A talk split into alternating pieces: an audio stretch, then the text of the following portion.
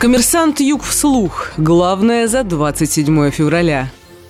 Ростовские власти оспорили решение суда по строительству многоэтажки на площади Ленина. Городской департамент архитектуры подал апелляцию. Ранее чиновники запретили московской строительной компании возводить дом напротив отеля «Амакс» на месте фонтана. Власти посчитали, что фирма нарушила градостроительный кодекс. Однако суд, куда обратилась компания, решил иначе и позволил застройщику возведение многоэтажки. Оспаривать это решение городские власти будут в середине апреля.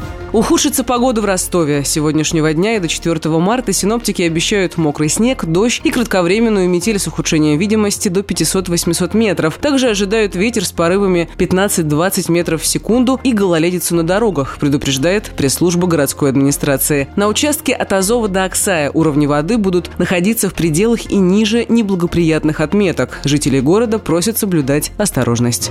В мошенничестве на 2 миллиона рублей подозревают жителя Ставрополья. Об этом сообщает местная полиция. Мужчину подозревают в обмане коллекционера предметов старины. Потерпевший договорился со знакомым из Ленинградской области о покупке для его коллекции новых экземпляров книг и старинных кортиков. Он перечислил на счет мужчины более двух миллионов рублей. После этого подозреваемый перестал выходить на связь. На него завели уголовное дело по статье мошенничества, совершенное в особо крупном размере.